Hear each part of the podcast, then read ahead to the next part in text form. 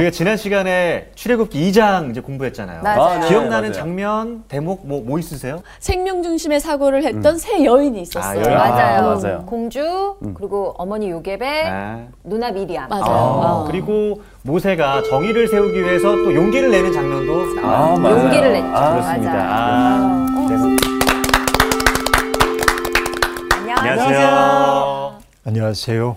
네. 출애굽기 공부하고 있는데 복습들 하고 있었어요? 예. 네. 네. 지난번에 우리가 출애굽기 일, 이 장 공부를 했었는데 인상 깊은 사람들이 좀 등장했죠? 네. 어떤 사람들이었습니까? 여인들. 세 여인. 예. 세 여인도 있고 예. 네. 히브리 산파. 산파. 아, 산파. 산파. 산파. 산파. 네. 네. 그러고 보면은 출애굽 서장의 주인공은 여성들. 아, 그러네요. 그러네요. 전부 그렇죠? 어. 어, 시브라와 부아라고 하는 히브리 산파가 있었고 그리고는 아, 모세의 어머니인 요게벳, 음. 누나인 미리암, 미리암, 그리고 바로의 공주. 네. 이렇게 보면은 그들의 특색이 뭐였죠? 그분들의 특색이? 아까 성원이가 음. 얘기했는데 생명의 중심, 아, 생명 중심적 사고를 네. 하고 네. 그렇죠. 음. 근데 그렇게 바라본다고 하는 것은 위험을 자초할 수 있는 일이었잖아요. 예. 스스로에게. 그러니까. 이, 이것은 우리에게 고도의 상징적인 이야기를 주기도 하는데 음. 생명을 지키는 사람으로 살아간다고 하는 것은 때때로 반체제적일 수도 있다는 거예요. 아. 이게, 이게 이제 이 제국의 역사 속에서는 그게 여실히 드러나는 바라고 볼 수 있고 충돌할 수도 있는 거죠. 충돌할 음. 수 있는 거죠. 그러니까 이게 제국이라고 하는 것은 무한한 자기 확장을 해나가기 위해서 걸림돌이 되고 있는 이들은 사정없이 제거하고 네. 앞을 향해 나아가고 있는데 그런데 여기에 이제 걸림돌로 어, 취급되고 있는 사람들은 다 약자들입니다. 음. 사회적 약자들. 음. 그런데 어, 우리가 믿고 있는 하나님은 바로 이렇게 약자들, 음. 걸림돌로 제거의 대상이 되고 있는 사람들을 귀히 여기고 아. 그 사람들 하나하나를 살려내고 싶어하는 마음이 하나님의 마음이고 음. 그렇다고 한다면 오늘 우리가 하나님을 믿는다는 것도 동일한 과정을 거쳐야 하겠죠. 세상에 소외되고 어려움을 겪는 사람들, 그들에게 하나님이 어떤 관심을 갖고 있는지를 보는 거, 이게 정말 중요한 일이라고 보여져요. 오늘 수업, 출애굽기 삼 강, 불붙는 떨기나무. 오늘 우리가 출애굽기 삼 장 공부를 이제 하게 될 텐데, 사실은 이 대목이 매우 중요하기 때문에 오늘 삼 장을 한꺼번에 다 하지 못하고 네. 아, 일 절부터 십 절까지만 공부를 하게 될 텐데요. 우리 음, 두 절, 세 절 정도씩 나누어서 뭐 세 절, 두 절, 세 절, 두 절 그렇게 한번 읽을까요? 네. 장훈 학생부터 읽어주세요. 네. 모세가 그의 장인 미디안 제사장 이드로의 양떼를 치더니 그 떼를 광야 서쪽으로 인도하여 하나님의 산 호렙의 이름에 여호와의 사자가 떨기나무 가운데로부터 나오는 불꽃 안에서 그에게 나타나시니라. 그가 보니 떨기나무에 불이 붙었으나 그 떨기나무가 사라지지 아니하는지라. 이에 모세가 이르되 내가 돌이켜 가서 이 큰 광경을 보리라. 떨기나무가 어찌하여 타지 아니하는고 하니 그때에 여호와께서 그가 보려고 돌이켜 오는 것을 보신지라. 하나님이 떨기나무 가운데서 그를 불러 이르시되 모세야 모세야 하시매 그가 이르되 내가 여기 있나이다. 하나님이 이르시되 이리로 가까이 오지 말라. 네가 선 곳은 거룩한 땅이니 내 발에서 신을 벗으라. 또 이르시되 나는 내 조상의 하나님이니 아브라함의 하나님 이삭의 하나님 야곱의 하나님이라.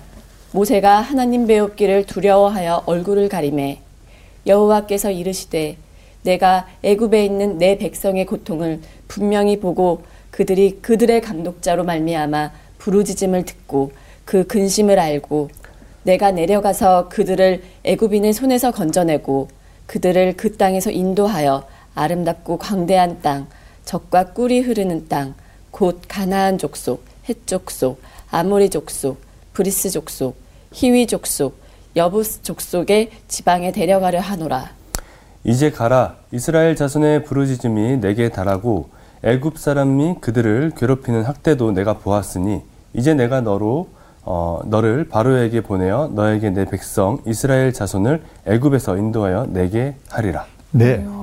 매우 중요한 그런 이야기인데요. 네. 오늘 삼 장의 시작 지점에서 우리가 잠깐 생각해야 될 게 네. 어떤 거냐면 출애굽기 일, 이 장 아주 짤막한 이야기였잖아요. 네. 여기에서 모세의 탄생부터 여든 살에 이르기까지의 이야기가 압축되어 있습니다. 네. 아. 어, 모세가 애굽의 궁궐에 있었던 시간을 사십 년으로 보고 네. 네. 출애굽 사건을 시작했을 때의 나이를 팔십으로 보거든요. 네. 아. 어, 그러니까 광야 생활 사십 년, 예. 백이십 세인데 팔십 년을 아주 간략하게 요약을 오. 했어요. 네. 태어났다, 아, 그리고 석 달 동안 어머니의 보호 아래에 있다가 음. 갈대 상자 속에 해서 아, 나일강에 띄워지게 되었다. 바로의 공주가 데려갔다. 음. 요모의 젖을 먹고 자랐다. 음. 그리고 성장한 다음에 어느 날 나가서 히브리 동족들이 어려움을 겪는 이야기를 보고 음. 그들에게 싸우지 말라고 했다. 음. 다음 날 보니까 애굽의 관리가 히브리인들을 괴롭히는 것을 보고 음. 격분을 못 이겨서 네. 때려 죽이고 음. 그 때문에 도망갔고 음. 그 광야에 들어가서 미디안 땅으로 가게 됐는데 오물가에서 만난 여인들이 남성들에 의해 희롱당하는 것을 보고 그 여인들을 도와서 물을 깃도록 해줬고 네. 이렇게 돼서 그 집에 초대를 받았고 장인이 그를 어여삐 여겨 결혼을 네. 시켜줬고 네. 이 얘기 아들까지 나왔어요. 이게 와. 이제 어, 이 장까지 이 장까지 예, 이야기로 네. 돼 있습니다. 그리고 이제 세월이 훅 흘러갔어요. 오. 삼 장에 들어오면서 세월이 상당히 흘러간 다음에 어느 날 이제 하나님의 산 호렙에서 모세가 하나님과 대면하는 장면이 삼 장에 등장합니다. 모든 참된 삶은 만남이잖아요. 네. 우리도 살아가면서 수없이 많은 사람들하고 만나게 됩니다. 만남에는 두 종류가 있죠. 하나는 주어진 만남입니다. 음. 어떤 게 주어진 만남일까요? 부모님? 네, 부모님, 아. 형제자매. 네. 내가 선택하지 않았지만은 운명적으로 내가 주어졌죠. 어머니, 아버지 바꿀 수 없잖아요. 네. 형제, 자매도 바꿀 수 없어요. 운명적으로 음. 내게 주어진 만남이 있습니다. 근데 살다 보면 주어진 만남도 있지만은 선택하는 만남도 네. 있습니다. 정말 수많은 사람들을 우리들이 스쳐 지나가듯 만나는데 내 인생의 중요한 타자들로 삼는 사람들은 그렇게 많지 않거든요. 네. 그렇죠. 어, 그래서 우리는 누군가를 선택하면서 합니다. 누구와 만나느냐 하는 게 우리의 인생의 방향을 돌려놓기도 하는 것이죠. 그래서 만해 한용운도 그런 만남의 신비를 아주 신비하게 얘기를 했었죠. 마치 그 운명의 지침을 돌려놓은 첫 키스의 얘기를 한단 말이에요. 음. 한용운의 시 속에 등장하는 이야기이죠. 그러니까 누군가와의 만남이 나의 생의 방향을 바꾸어 놓는 경우도 있는데 그러니까 여러분 모든 참된 삶은 만남이다. 음. 나라고 하는 존재도 보면은 그동안 내가 만나왔던 사람들 혹은 내가 읽어왔던 책 또 내가 경험했던 다양한 경험 세계가 내 속에 축적돼 가지고 나를 만들어냈다고 볼 수 있잖아요. 그러니까 오늘 우리가 만나는 한 사람 한 사람의 만남은 굉장히 중요한 거예요. 네. 오늘 성원 씨와 만났어요. 오늘 이 말씀을 들음을 통해 음. 성원 씨의 내면 속에 어떤 변화의 사건이 조금이라도 일어난다면 이건 사건이라고 얘기할 수 있어요. 네. 그런데 아, 유대인 철학자인 마틴 부버라고 하는 분이 아, 이제 나와 너라고 하는 책에서 세상의 만남을 둘로 구분해서 얘기합니다. 하나는 나와 너의 관계, 음. 나 너라고 하는 것은 인격적 관계를 뜻하는데 네. 또 하나는 나와 그것, 그것과의 관계로 얘기를 합니다. 음. 나와 너의 관계에서 중요한 것은 뭐냐면 인격적 관계예요. 그렇죠? 인격적 관계입니다. 음. 내가 너를 인격으로 대할 때 너도 나를 인격으로 대한다 라는 상호성이 여기에 있다고 얘기할 수 있겠죠. 그리고 이것은 인격적 관계이기 때문에 대체 불가능합니다. 음. 누군가 우리의 만남을 대신해 줄 수가 없어요. 대체 음. 불가능하다 라고 얘기합니다. 이 관계에서 가장 소중한 것은 그렇기 때문에 신뢰입니다. 신뢰. 상호 신뢰라고 하는 게 무엇보다 중요해요. 음. 그런데 나와 그것이라고 하는 것은 나와 내가 인격적인 동일한 사람으로 대하지 않고 음. 너를 수단으로 대하는 거예요. 음. 그러니까 여기 인격적 관계가 아니라 일종의 수단으로서의 관계입니다. 음. 그러니까 수단은 어때요? 언제라도 바꿀 수 있죠. 네. 그러니까 이것은 뭐냐면 대체 가능합니다. 음, 음. 그리고 나와 그것과의 관계에서는, 나와 너의 관계는 신뢰가 바탕이라고 한다면, 나와 그것과의 관계에서 중요한 것은 뭐냐면 쓸모가 있냐 없냐. 음. 쓸모가 없으면 언제든지 대체, 대체. 가능한 거예요. 네. 그런데 여러분 생각해야 될 게 있습니다. 내가 누군가와 만날 때 나온 씨를 너로 호명하고, 네. 인격으로 대하고, 신뢰관계 속에 있을 때는 굉장히 좋은 관계입니다.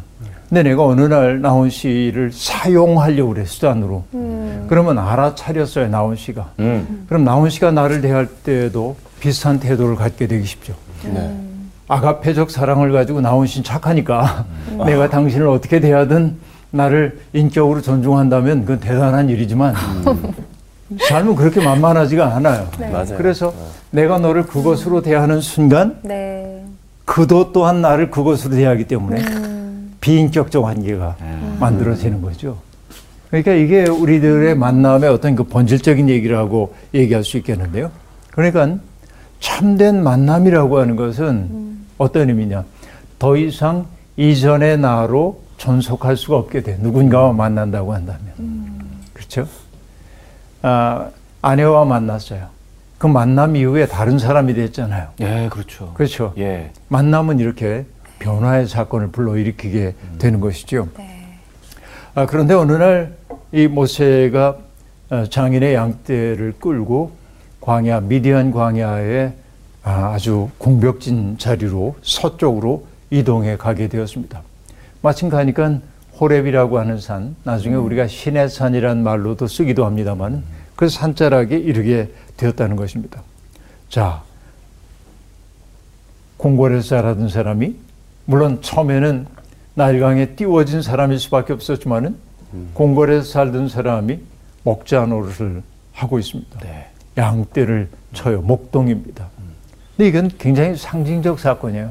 음. 나중에 그의 백성들을 이끌 아, 지도자. 아. 지도자가 되기도 하잖아요. 네. 그런데 미디안 광야의 서쪽으로 갔다고 얘기할 때 네. 이것은 아주 황폐한 땅을 뜻하기도 하지만, 장소로서는 황폐한 땅이지만 미디안 광야의 서쪽, 여러분 이게 이 방향이라고 하는 게 동쪽과 서쪽이 얘기할 때 뭐 동서가 어디가 뭐 우열 관계가 있는 건 아니지만 음. 왠지 서쪽 그러면은 해가 지는 쪽이고 동쪽은 해가 떠오르는 쪽이고 아, 네. 좀 희망적으로 느껴지기도 하고 여긴 좀 쓸쓸하고 아, 이런 느낌이 있는데 예. 미디안 광야의 서쪽으로 갔다고 하는 것은 모세가 느꼈던 그 황량함, 어. 스산함, 음. 내 인생이 뭐지? 아, 내가 어떻게 살아야 돼? 이런 생각이 있었음을 넌지시 우리에게 보여주고 있다고 볼 수 있겠습니다.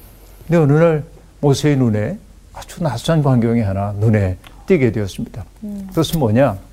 떨기나무가 있는데 광야에, 광야에는 나무가 많이 못 자라거든요. 황량하기 때문에. 가끔 이스라엘 광야를 가다 보면은 차를 타고 가다 어쩌다 한 그루씩 서 있는 나무를 볼 때가 있는데 예. 그 나무는 시딤나무라고 하는 어, 나무들이 있는데 어, 그 시딤나무도 화렵수가 아니기 때문에 그늘이 좋진 않아요. 음. 그래도 그 밑에 가면 서늘한 느낌이 듭니다. 워낙 광야가 아, 더우니까. 음. 그런데 이 떨기나무라고 하는 것도 아주 척박한 지형에 자라는 나무인데, 나무가 뭐 나무처럼 자라는 것도 아니고, 그러니까 목재로 쓸 수도 없고 아. 음. 또 그렇다고 해서 더위에 지친 나그네들에게 그늘을 드리워줄 수도 없어. 워낙 작으니까 음. 이렇게 늘어지는 나무이기 때문에 우리 개나리 비슷한 거 생각하면 되는데 아, 그런 휘어지네. 네. 그 그런 느낌이죠. 음. 그러니까 이 떨기나무라고 하는 것은 어, 시내라고 하는데 히브리 말로는 아주 보잘것없는 것을 느끼게 만드는 것입니다. 음. 그러니까 이 광야에 어쩌다가 있는 어, 그 떨기나무는 건기가 되면 바짝 마를 거 아니에요. 예. 네. 물기가 하나도 없이. 네. 그리고 바람이 막 불어요. 네. 거기다 햇빛이 내려치면은 서로 이렇게 부대끼다가 아. 자연 발화되는 경우도 있었다고 합니다. 음. 와. 그러면 어때요? 바짝 말라 있으니까 호로록 타버리겠죠. 재가 되어버리고 말겠죠.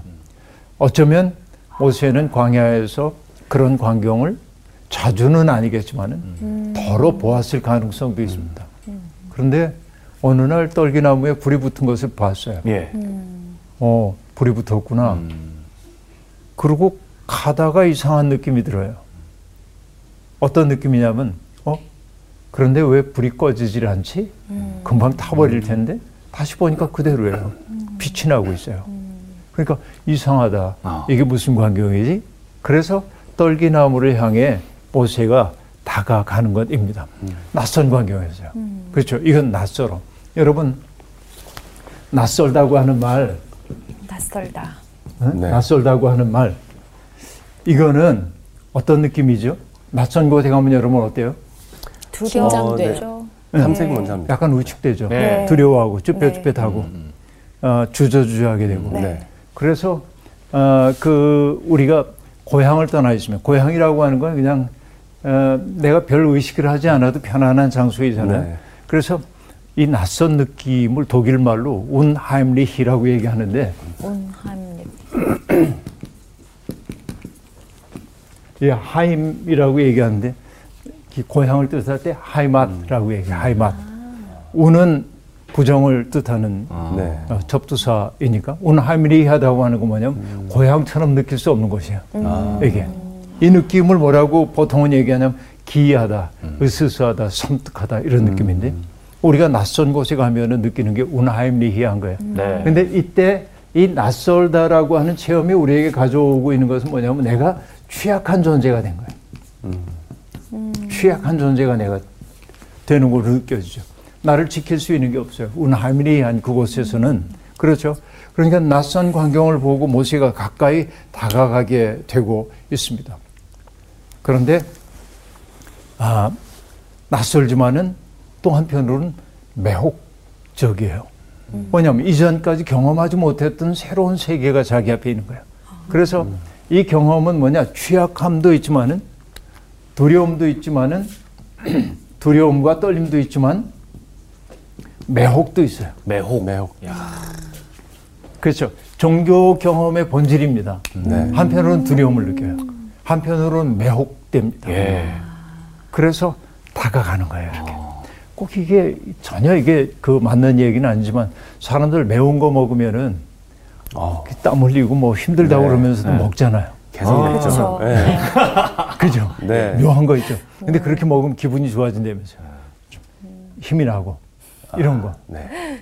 인간은 묘하게 두려움을 느끼기도 하지만 매혹됨을 느끼기도 아, 하는 거예요. 그래서 떨기나무 앞으로 이렇게 갑니다. 자, 금방 얘기했던 것처럼 우리가 봤어요. 아, 떨기나무에 불이 붙은 것처럼 보이는데 재로 변하지 않고 계속, 계속 불타고 있는 것입니다. 자, 그때 떨기나무에서 소리가 들려오는 거죠. 음. 모세야, 모세야, 모세야, 모세야 하고 부릅니다. 그리고 얘기합니다. 내가 여기 있습니다 하고 말하자. 이리 가까이 오지 말아라. 음. 내가 선 곳은 거룩한 땅이니 음. 내 발에서 신을 벗어라. 이렇게 얘기를 하고 있습니다. 자, 모세야, 모세야 두 번을 불러요. 예. 네. 어, 성경에서 이름을 두 번 겹쳐 부를 때는 굉장히 중요한 얘기를 하거나 긴급할 때 하는 얘기입니다. 음. 시몬아, 시몬아 이런 얘기. 음. 우리가 예수님이 베드로를 보고 얘기할 때 시몬아, 시몬아 이렇게 얘기한단 말이에요. 네. 그러니까 이때 부름의 긴박성을 얘기해주고 있습니다. 자, 낯선 부름이 자기 앞에 다가왔을 때 내가 여기 있나이다 라고 모세가 대답을 합니다. 그러자 이리로 가까이 오지 말아라. 내가 서 있는 곳은 거룩한 땅이다. 거룩한 땅이다. 그러니까 내 발에서 신을 벗어라 라고 말합니다. 그럼 우리가 거룩한 땅, 여기 거룩한 땅이라고 얘기할 때 이것은 특정한 장소를 나타내는 것처럼 보이잖아요. 예. 네. 장소성, 장소성 나타내는 것처럼 보입니다. 그러니까 여러분 어, 그 모세가 하나님의 계시를 받았던 그 특정한 장소가 어디일까, 그 거룩한 곳 사람들이 궁금하잖아요. 그렇죠. 네네. 그래서 이제 많은 사람들이 그걸 뭐라고 하냐면 지금의 시내산 밑에 성 카타리나, 캐터린 스토원이 있는데 예. 그 스토원에 떨기나무가 있는데 그 스토원에 간 사람들에게 관광 가이드들은 바로 이 떨기나무입니다. 아. 그 나무는 아니겠지만 요, 요. 그래서 사람들은 거기 가면 경외감을 느껴요. 아. 그래서 손을 이렇게 뻗어가지고 아. 담장 위에 있거든요. 네. 떨기나무를 어떻게든지 만져보려고 아. 그러고, 어떤 사람들은 그걸 하나라도 좀 꺾고 오시고 아. 이런 사람도 있는데, 네. 그러니까 그 장소 거기에 가면은 뭔가 경험, 음. 나도 그런 경험을 할 수 있을까 하는 기대가 있는 거죠. 음. 그런데 사실은 그 말은 특별한 공간이 거룩한 게 아니고 하나님이 임재하신 곳이 거룩한 곳이죠. 아, 그렇죠? 예, 특별한 네. 장소가 아니라 하나님이 계신 곳이 거룩하다. 음. 이걸 우리가 잊지 말아야 음. 합니다. 여러분, 야곱 이야기 잠깐 돌아볼까요? 야곱이 어, 형 에서의 축복을 가로채, 가로채고 네. 에서가 내 이 자식을 그냥 두지 않을 거야. 음. 화를 내자 어머니 리브가가 형제 간에 참극이 벌어질 것 같으니까 음. 야곱을 멀리 외가로 보내게 됩니다. 음. 거기 가서 좀 있어. 네. 형이 화가 가라앉으면 너한테 사람을 보낼게. 음. 그렇게 얘기를 하고 있는데 어, 그런데 야곱이 어쨌든 집돌이였는데 음. 그런 야곱이 어, 바단 아람까지의 먼 길을 가야 하는데 그러니까 그의 고통스러운 처지 얼마나 두려웠겠어요. 네. 그게 뭐로 나타나냐면 어느 날 돌베개를 베고 음. 광야에서 잠을 자게 맞아요. 되는데 그가 꿈에서 비전을 보잖아요. 음. 하나님의 사자가 계단 위를 오르락내리락 하는 것을 봅니다. 그리고 하나님의 약속이 그에게 들려옵니다. 음. 내가 너와 함께 있을 거다. 음. 내가 반드시 돌아오게 해줄 거야. 너에게 음. 복을 줄 거야. 음. 내가 널 지켜줄 거야. 약속을 해줘요. 그러자 잠에서 깨어난 야곱이 그것을 뭐라고 얘기하냐면 이곳이 하나님의 집이었구나. 그래서 원래 그 땅의 이름은 루스였는데 음. 그것을 하나님의 집이라는 뜻으로 베델. 베델. 베델. 네. 베트는 집이고 엘 하나님. 네. 하나님의 집이라고 얘기합니다. 그러니까 여러분 그 베델이 어디일까 하고 거기만 찾아가야 할 일이 아니고 네. 음. 권고한 우리의 삶 속에 하나님이 임재하시는 장소는 어디나 거룩한 곳이란 말이죠. 네. 이게 이제 알아차리는 게 무엇보다 중요해요. 그래서 우리가 눈을 뜨면 모든 곳에 하나님이 계시다는 사실을 알게 될 겁니다. 이게 이 대목에서 중요한 음. 대목입니다. 음. 그런데 하나님이 내가 서 있는 자리는 거룩한 땅이다. 그러고 네. 지시하는 게 하나 있습니다. 예. 뭐라고 하죠? 신을, 신을 벗어라. 벗어라. 신을 벗어라. 왜 신을 벗으라고 할까요? 그동안 네가 생각해 왔었던 너라고 하는 거, 너의 생각, 너의 편견, 어, 너의 의지 이런 음. 것들을 내려놔. 하나님 앞에 선대는 건 그런 의미라는 거예요. 거룩함 앞에 선대는 것은. 음. 여러분, 유대교의 그 전설 가운데 하나가 이런 게 있습니다. 바벨론의 왕이었던 느부갓네살 왕이 만왕의 왕이신 하나님을 알게 됐어요. 음. 그래서 예배를 드리려고 하나님 앞에 두 손을 이렇게 모읍니다. 음. 근데 천사가 와가지고 뒤통수를 턱 치는 거예요. 네. 그래서 어, 왜, 왜 이러십니까? 기도하는 데나 어. 어, 대답을 안 해. 예배 드리려고 그러는데 네. 또 이렇게 손을 모았는데 또 때려요. 네. 왜 그러시냐고. 그래서 천사가 느부갓네살에게 한 말이 있습니다. 너는 왕관을 쓰고 하나님께 예배할 수 있다고 생각하느냐? 아. 이게 바로 신발 벗는다는 말의 의미예요. 아. 그러니까 여러분, 내가 우리가 예배 드리고 있는 현장, 교회에 예를 들어서 뭐 굉장한 정치가 또 굉장한 사람이 왔다고 해가지고 특별한 자리에 앉으십시오 그러고 음. 이러면 여러분 그게 예배예요? 하나님 앞에서? 아닙니다. 아, 네. 네, 그걸 보여주는 거예요. 아. 신발을 벗으라고 한 말은 바로 이런 것입니다.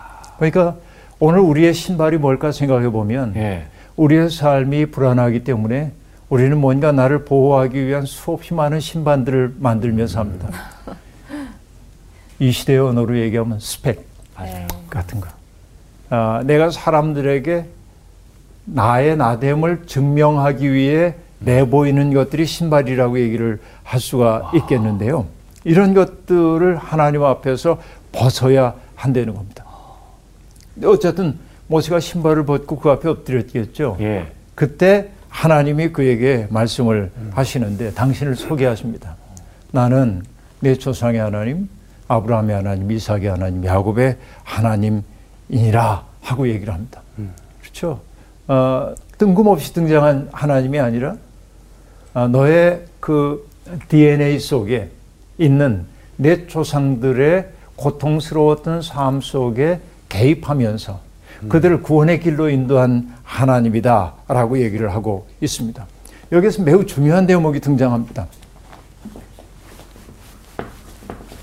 파스칼이 했던 얘기 가운데, 파스칼이 방세에서 그런 얘기를 합니다. 우리가 믿는 하나님은 철학자들이 하나님이 아니에요. 철학자들의 하나님은 뭐냐면 원리로서의 하나님입니다. 그렇죠? 음. 존재를 증명할 수 있어요. 음. 증명하는 거예요. 이렇게. 음. 네. 원리입니다. 자연의 이법 같은 거를 철학자들이 하나님이라고도 얘기할 수 있겠습니다. 음. 그렇죠? 우주를 구성하고 있는 어떤 그 근본적 원리? 네. 이런 것들이 철학자들이 믿는 하나님이에요. 네. 음. 그러니까 여기에서는 이론이 들어갑니다. 이론이. 네. 그런데 성경에서 믿는, 우리가 믿는 하나님은, 성경의 하나님은 네.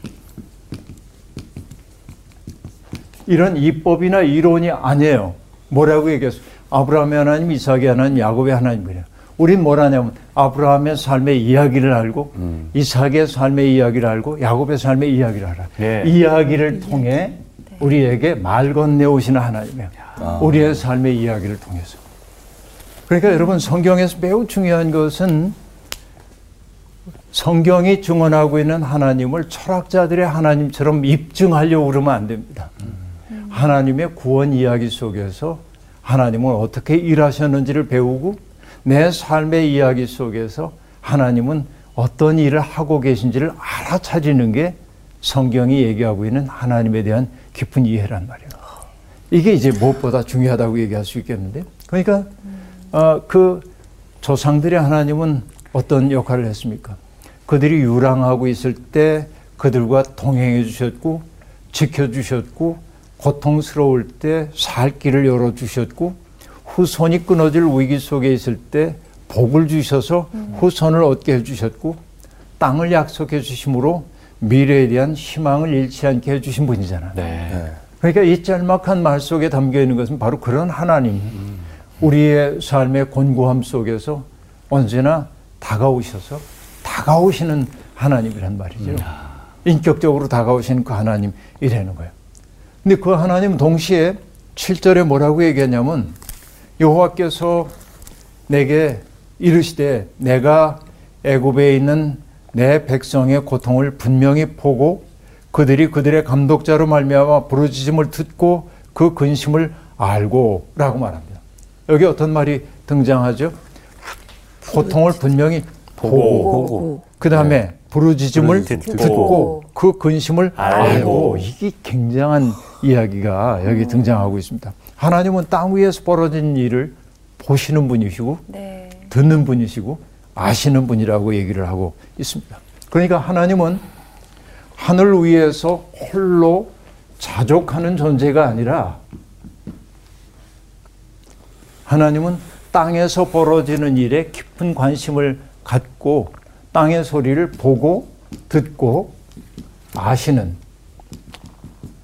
그런 하나님이에요. 자족적이지 않아요. 음. 하나님은 음. 무소부재하시고 네. 또 못하실 일이 없으신 분이신데, 그 놀라운 분이 정말 연약하기 이를 데 없는 인간 사 속에서 벌어지고 있는 일들을 무심하게 음. 자연의 이치처럼 그냥 버려두는 분이 아니고 음. 얼마나 아픈가, 얼마나 고독할까, 음. 이걸 알아차리고 다가오시는 분이라고 얘기를 하고 있는 것입니다. 음. 온 세상을 창조하신 초월적 존재이신 그 하나님이 땅에서 벌어지는 일에 세심한 관심을 갖고 계시다는 것, 이것이 성경이 우리에게 들려주고 있는 하나님에 대한 이야기입니다. 여러분, 어, 아브라함 이야기 우리가 압니다마는, 아브라함이 사라와의 그 속에서, 그 관계 속에서 아기를 갖지 못하게 되자 음. 어, 사라가 굉장히 이제 마음 아파하면서 자기의 몸종이었던 하갈에게 어, 하갈을 통해서 아이를 낳도록 하라고 권하고, 아브라함은 그 제안을 받아들여서 하갈을 후처로 맞아들이게 되는데, 어, 하갈이 아기를 임신했을 때 그 자기가 주선한 일이긴 하지만은 음. 하갈이 눈빛이 달라진 것처럼 느꼈죠. 음. 하갈이 정말 그랬는지 알 수 없지만 사라의 마음속에 약간 자격지심 같은 네. 것 때문에 하갈이 나를 예전처럼 대하지 않는다는 느낌이 있는지도 음. 몰라요. 그래서 화가 나가지고 음. 결국 남편에게 채근해가지고 쫓아내게 네. 만듭니다. 그러니까 임신한 몸으로 광야로 쫓겨나는 거예요. 죽을 수밖에 없는 그런 상황 속에 빠지게 되는데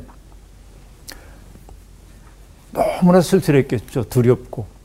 그런데 그 광야에 있는 어떤 샘물가에서 하나님의 사자를 만납니다. 사라의 여종 하갈아, 너 어디 가냐 하고 얘기해서 이만저만 해가지고 제가 주인의 집에서 나왔습니다. 돌아가. 주인 집으로 돌아가라고 얘기합니다. 그러면서 내가 지금 임신 하고 있는, 잉태하고 있는 그 아이가 큰 민족을 이루게 될 거야. 음. 아, 오늘은 네가 고통스러운 처지에 있지만은 이것을 잘 이겨낼 때 그 아이는 어쨌든 굉장히 큰 역할을 감당하게 될 거야. 이렇게 얘기해 줍니다. 절망에 빠져 있었는데 그 약속의 말씀을 듣고 나니까 현실을 이겨낼 수 있는 힘이 생겨요. 음. 그래서 하갈은 힘을 냅니다. 하갈이 감사하는 게 뭐냐? 그 샘물, 하나님의 사자와 만났던 그 샘을 떠올리면서 나의 고통스러운 처지를 살피시는 하나님의 샘. 음. 그래서 부엘라 헤로이라고 이름을 붙여요. 음. 이게 뭐냐면은 나를 살피시는 살아계신 이의 오물이라는 뜻입니다. 음. 나중에 또 보면 여러분 창세기 이십일 장에 보면은 이제 이스마엘이 태어난 다음에 아, 또 아, 이삭이 태어난 다음에 돌잔치할 때 모종의 사건 때문에 쫓겨나요. 음. 하갈 모자가 네. 물, 떡과 물 한 가죽 부대를 가지고 아, 떠나서 부엘세바 광야에서 방황하는데 음. 떡도 떨어지고 물도 떨어지고 그래서, 네. 그래서 이제 죽을 수밖에 없는 상황입니다. 저만치 아이를 놔두고 엄마가 슬퍼하는 모습 보이기 싫으니까 저만치 떨어졌는데 여기 하갈이 눈물을 흘리는 거예요. 정말 저 귀한 자식을 두고 내가 이제 세상 떠나는구나. 저 아이도 이제 죽을 수밖에 없구나. 그렇게 소리내 울 때 하나님의 사자가 등장해서 하나님이 아이의 소리를 들으셨다고 얘기를 합니다. 그리고 하갈에게 말합니다. 일어나 아이의, 아이를 일으켜 내 손으로 붙들라. 그가 큰 민족을 이루도록 해주겠다 하고 말합니다. 그러니까 우리는 아브라함과 사라 사이에 태어난 이삭이 약속의 자녀라고 얘기하지만 예. 하나님은 하갈을 통해 태어난 이스마엘도 귀히 여기신다는 사실을 성경은 거듭거듭 우리에게 보여주고 아. 있는 것이죠. 음. 이것이 바로 뭐냐면 살피시는 하나님, 음. 고통받고 있는 이들의 처지를 모른 척하지 않는 하나님이란 말이에요. 네. 그래서 내 백성 이스라엘이 지금 고통을 겪고 있다는 사실을 내가 이제 들었고 음. 어, 그리고 보았고 음. 알았어. 그럼 이제 대책이 나와야잖아요. 팔 절 뭐라고 얘기합니까? 내가 내려가서 그들을 애굽인의 손에서 건져내고, 건져내고 그들을 그 땅에서 인도하여 아름답고 광대한 땅 이러저러한 땅으로 데려가려 하노라. 여기 동사들이 등장합니다. 내려간다. 네. 하나님이 하시는 네. 일이죠. 어. 내려간다. 그 다음에 건져내고, 건져내고 또 인도하고, 인도하고 그리고 데려간다, 데려간다. 라고 하는 말입니다. 그렇죠. 내가라고 하는 주어에 걸리고 있는 일련의 동사들이 있는데 그게 하나님의 강렬한 의지를 드러내 보여주고 있음을 우리가 네. 알 수 있습니다. 내가 내려간다. 애굽인의 손에서 건져낸다. 백성들을 인도하겠다. 데려가겠다. 음. 하고 얘기를 하고 있습니다. 그러니까 여러분 하나님은요. 기득권자들의 편에 서가지고 그들로부터 재물이나 받으며 자족하는 이방인의 신과는 달리 역사의 수레바퀴 속에서 수단으로 취급받는, 그래서 언제라도 쓸모가 없다고 느낄 때 제거의 대상이 되고 있는 그들의 부르짖음을 기도로 들으시고 예. 그들에게 다가가 그들을 선한 길로 인도하시는 분이 하나님이라는 거죠. 하나님 등판하시는 거네요. 등판이죠. 네. 그러니까 여러분 이게 출애굽기가 매우 중요한 것은 음. 네. 우리가 잊지 말아야 될 것은 우리가 믿는 하나님이 바로 일어나요. 이런 하나님을 믿으면서 오히려 어떤 그 우리 사회에서 사회적 약자라든지 어떻게 보면 노인이라든지 장애인이라든지 이런 분들이 홀대받는다고 한다면, 만약에 기독교인들이 그들을 홀대한다고 한다면 그들은 하나님을 믿는다고 말하면서 오히려 하나님을 부정하는 거라고 볼 수 네. 있겠죠. 네. 이 우리가 믿는 하나님이 어떤 분인지를 이해하는 게 무엇보다 음. 중요하다고 얘기할 수 있습니다. 그런데 하나님이 음. 이제 얘기합니다. 이제 가라 하고 말합니다. 이제 가라. 자, 여러분 이제 이제 음. 가라 하고 말하는데 네. 여러분 우리 가톨릭 교회의 예배를 미사라고 그러잖아요. 네. 미사. 이 미사라고 한 말은 보내다, 파견하다라고 하는 뜻의 라틴어 미테레에서 파생되어 나온 말입니다. 그러니까 미사라는 건 보내는 거예요. 어떻게 보면. 음. 그러니까 하나님이 지금 모세에게 이제 가라 하고 얘기를 하고 있습니다. 이스라엘 자손의 부르짖음이 내게 달하고 애굽 사람이 그들을 괴롭히는 학대도 내가 보았으니 이제 내가 너를 바로에게 보내어 너에게 내 백성 이스라엘 자손을 애굽에서 인도하여 내게 하리라 라고 말합니다. 자, 우리가 믿는 하나님은 땅에서 들려오는 부르짖음에 귀를 기울이시는 분, 땅에서 벌어지고 있는 학대받는 이들의 고통을 차마 그냥 버려두실 수 없는 분, 그렇게 말합니다. 그래서 하나님은 뭘 하냐면 내가 너를 바로에게 보내어 그들을 인도하게 하겠다라고 음. 얘기하고 있습니다. 여기에서 하나님의 은혜가 또 더 큰 은혜가 우리에게 다가오고 있는데, 그 뭐냐, 하나님은 전능하시기 때문에 하나님은 스스로도 그런 일을 행하실 수가 있지만은 예. 하나님은 우리와 더불어 당신의 구원 역사를 하고 싶어 하십니다. 그래서 여러분 어떤 분이 그렇게 얘기하죠. 음. 우리 없이 없이 세상을 창조하신 하나님은 우리와 더불어 세상을 구원하기 원하신다. 음. 그렇죠. 우리 없이 세상을 창조하셨어, 하나님은. 예. 그런데 그 하나님의 놀라운 은혜는 우리와 더불어 세상을 구원하고 음. 망가진 세상을 치유하기를 원한다. 음. 그 얘기는 뭐죠? 우리를 당신의 파트너로 삼아주신 거예요. 하나님이 우리가 얼마나 부족한 존재인지 몰라서 그럴까요? 하나님은 우리가 얼마나 부족한 존재인지 너무 잘 아십니다. 네. 그런데 하나님은 우리의 실수와 허물과 부족함까지도 재료로만 삼으셔서 구원을 이루기를 기뻐하시는 분입니다. 음. 그러니까 우리가 완벽한 존재가 되어야 하나님의 일을 할 수 있는 게 아니고, 나의 허물됨 가지고 하나님께 나갈 때 하나님은 우리를 통해 일하신다 하는 얘기입니다. 그런데 선택이라고 하는 것은 하나님의 때때로 일방적인 선택일 때가 있습니다. 이건 명령이거든요. 예. 이제 가라 하고 얘기합니다. 음. 여러분, 우리가 때때로 이제 다음 주에 우리들이 보게 되겠습니다만은 아, 하나님의 일을 저요 저요 저요 제가 할게요 이렇게 얘기하는 사람들이 있을까요? 힘들죠. 웃음 나온다. 음. 정말 어렵죠. 네. 근데 뭐냐, 우리는 되게, 저도 그렇습니다만 쭈뼛쭈뼛하고 제가요?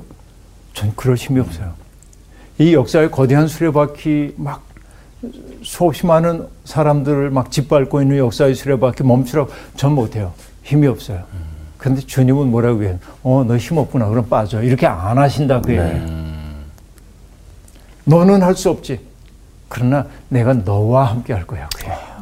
함께 하시는 하나님이 우리와 더불어 세상을 구원하기를 원하신다 하는 얘기입니다. 오늘 우리가 아주 짤막한 구절을 봤지만은 삼 장 일 절부터 십 절, 이게 중요한 까닭이 뭐냐? 우리가 믿는 하나님 어떤 분인가인데. 음. 자, 요 얘기만 이제 하겠습니다. 떨기나무는 보잘것없다고 얘기했잖아요. 네. 그러니까 여러분, 애굽 왕은 스스로를 태양신의 아들이라고 생각했습니다. 음. 햇빛이 비치면은 떨기나무 정도는 어떻게 호로록, 호로록 타버립니다. 네. 이게 애굽의 제국의 특색입니다.